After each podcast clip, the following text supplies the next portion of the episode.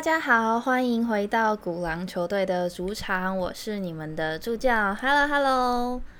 近几个月啊，大家应该常常会看到新闻上一直在说，欧美等等的国家非常缺天然气、缺煤炭、缺油等等的原物料。那为什么他们这么需要这些东西呢？除了因为很多产业，像是陶瓷、玻璃、钢铁、水泥等等的这些产业，都需要用到天然气以外，再来就是因为这些国家的纬度比较高。那新闻也有提到，预计会有反声音现象，导致今年冬天呢会是一个寒冬。那也因此，他们今年对于天然气、煤炭等等的原物料需求又更加的升温了。那像台湾的冬天就不会有零下这种温度出现，也就更不可能会经历到暴风雪。当然，除非你跑上山去玩去赏雪，那就另当别论，能够感受到零下那种温度的寒冷。那讲到暴风雪、气候极端等等的问题，就要来探讨全球暖化、气候变迁的事情啦。那根据台湾气候变迁科学团队表示，在台湾本地的观测分析显示下，台湾过去一百一十年，也就是自一九一零年到二零二零年间，平地的年平均气温上升了大概一点六度，而且在近五十年、近三十年增温都有加速的趋势。另外，年总降雨量没有明显变化，但是在近六十年，也就是一九六一年至今，少雨年发生的次数明显比一九六零年以前还要增加。而过去一百一十年来，台湾的季节长度变化也有明显的改变。二十一世纪初，夏季的长度就已经增加到约一百二十至一百五十天。近年来呢，冬季更是缩短到只有大概约二十到四十天。那其实应该近一两年的夏季温度，大家就有明显感受到酷日的炎热难耐了吧？在像是正中午我们休息时间出去吃饭买饭，其实应该就感受到非常的热，觉得快要中暑，巴不得可以赶快回到冷气房里面。那根据国内外科学研究成果显示，在未来推估的部分。全球高度排放的暖化情境与理想减缓情境相比较之下，前者呢对台湾的冲击程度是明显的大于后者的。例如呢，高温达三十六度以上的天数，在最坏的情况下，二十一世纪末呢会增加到概大概约四十八天；而在理想的减缓情况下，增加的天数则会降为只有六点六天。这个差距是高达四十多天的哦。那因此啊，如果全球能够达成二零五零年净零碳排放的目标，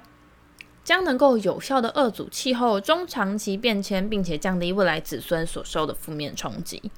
但其实研究人员警告啊，就算人类克服了难关。把全球气温升幅限制在比工业革命前的水平高出摄氏一点五度以内，在未来几个世纪呢，海平面还是会继续上升，淹没五亿人居住的城市。而亚洲在各种可能的情境下都是重灾区，十个风险最高的巨型都市当中呢，有九个就位在亚洲，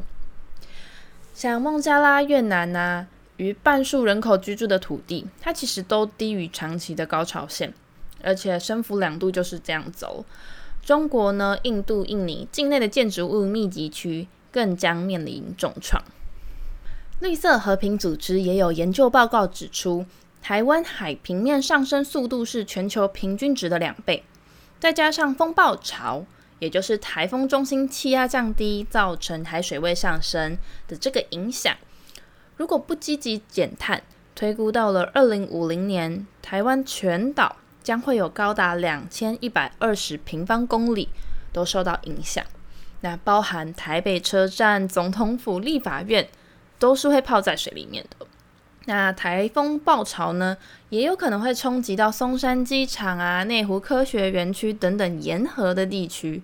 那另外南部像台南、高雄市区，更将会成为汪洋一片。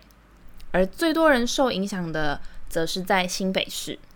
那跟大家说了这么多，应该有深深的感受到全球暖化、海平面上升对于我们彼此有多大的冲击了吧？虽然我们从小其实都会听到师长们耳提面命要我们节能减碳、随手关灯、节约用水等等的，但当没有足够严重的数据跟资讯来让我们感受到的时候，其实往往大家都还是会选择以舒适为第一优先。譬如冷气开很强，温度开很低，让我们夏天啊一进冷气房就可以感到很舒服。那但其实这对我们的环境都是一项很大的伤害。而且除了日常生活的这些各项事情之外呢，其实人们现在的饮食习惯呢，也是对于地球造成很大的冲击。那为什么这样说呢？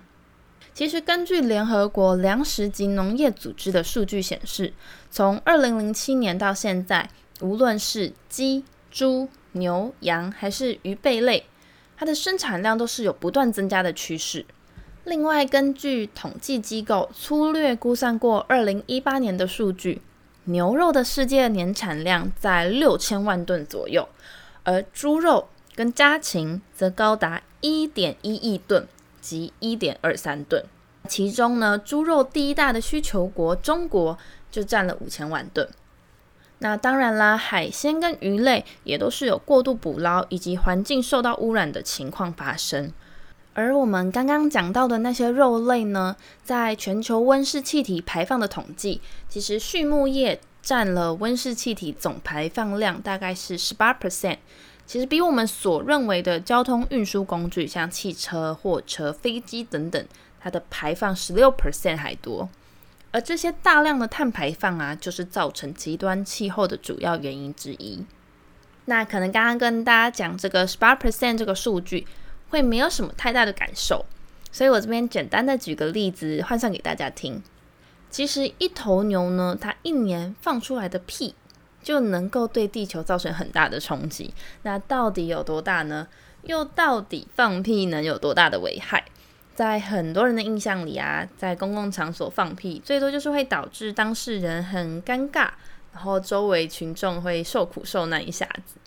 但其实一头牛呢，每年放的屁和我们开车开了一万六千多公里所释放的二氧化碳是差不多的哦。那一万六千多公里又有多远呢？以台湾为例，台湾本岛一圈总共需要五百一十四公里左右，那就等于说可以将近绕三十二圈的台湾本岛。因此，事实上呢，一些动物放屁太多，真的会给人类造成很大的麻烦。那当然，这也是因为本身人类自己饮食习惯的关系所造成。而且二氧化碳可以留在大气里数百年之久。那目前的二氧化碳浓度比两百年前高出了五十 percent，而地表均温呢也已经上升了一点一度。因此，现在很多企业及组织都在提倡饮食习惯的改变，并且尝试生产出能够减少碳排放及其他资源的产品。那究竟有哪些公司企业是在制作这样子的产品呢？这边要跟大家介绍到的第一家就是美国洛杉矶的 Beyond Meat，又称为未来肉或者是超越肉类。那它的美股代号呢是 BYND。另外第二家呢，则是今年中才刚在美国上市的瑞典燕麦奶公司 Oatly，美股代号是 OTLY。相信大家或多或少应该有听过或看过这两家公司以及他们的产品吧。像是 Beyond Meat 之前就有跟摩斯合作出过一款舒食堡，不过因为要价一百八十台币，所以当时可能会让一些想尝鲜的人因此却步。那除了摩斯以外，像是 TGI Fridays、乐雅乐等等的餐厅，其实都有跟 Beyond Meat 合作过哦。那 Beyond Meat 的人造植物肉呢，它表示能够在制作过程中减少九成以上的水、能源及温室气体的排放。而这样的产品也因此吸引了许多大咖来投资，像是比尔盖茨、里奥纳多等等的都是。虽然他在台湾合作的餐厅品牌并没有那么的普及，但其实，在加拿大及美国，他的合作对象不管是零售或者是餐厅，都超过两万多家。此外呢，还有跟七千多家的国外零售餐厅业者有合作。那当然，它也是有竞争对手的啦，也就是美国的 Impossible Food 不可能食品。不过，目前根据消息来源报道，Impossible Food 计划十二个月内要在美国上市。由此可以看出来，这项全球肉类替代品市场其实从前几年就一路红到了现在，而在未来也肯定规模会日渐增长。那虽然人造肉换言之其实是假肉，但它所解决的却是真正的问题。根据欧瑞讯息咨询公司的数据，全球肉类替代品市场在二零一八年和二零一七年就分别增长了二十二 percent 和十八 percent。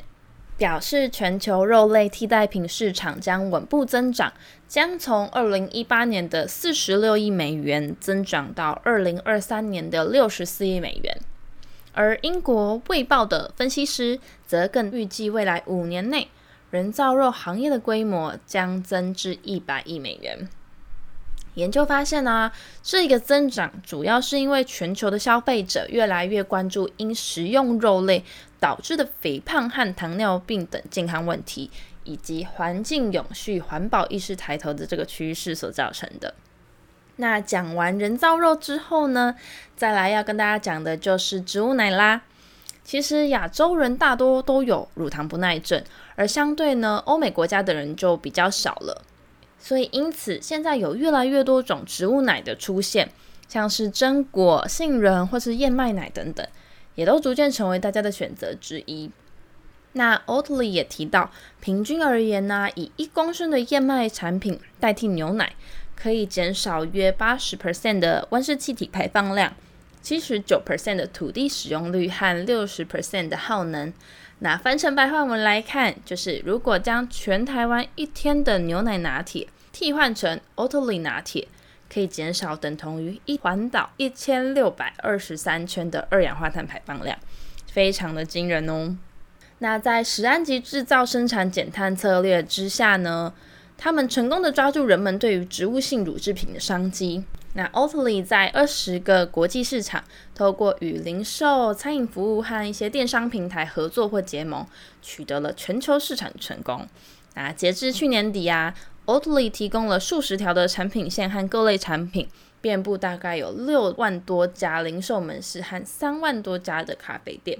那合作对象啊，包含了小型的咖啡店，或是像星巴克等等的大型咖啡连锁店。另外呢，除此之外，其实在台湾的两大超商内，也都是有贩售以他们家燕麦奶所做成的咖啡跟饮料哦。其实大家有机会都可以去尝鲜看看。那我个人是觉得第一口喝下去是会有点不太习惯，毕竟没有以往牛奶浓浓的奶味，取而代之的呢是燕麦的谷物香气，搭配上咖啡。不过整体来说，我觉得喝起来是顺口无负担的。那从 Oatly 我们可以看到，碳中和可以成为企业永续发展的经营优势，再加上燕麦的高营养价值和丰富的产品线，以及他们创意的行销策略。最重要的是，Oatly 正确运用了咖啡连锁及电商平台，开展了这个国际的市场布局。这也让 Oatly 直接挑战素肉制造商 Beyond Meat，成为全球第一大市值的素食食品公司。那今天跟大家分享了有关全球暖化及节能减碳的资讯外，最重要的是跟大家介绍了与这项环保社会议题有高度关系，并且努力在改变全球饮食习惯的两大公司。那大家有没有觉得收获满满呢？啊，希望大家都还喜欢今天的内容。那我们就下次见喽，拜拜。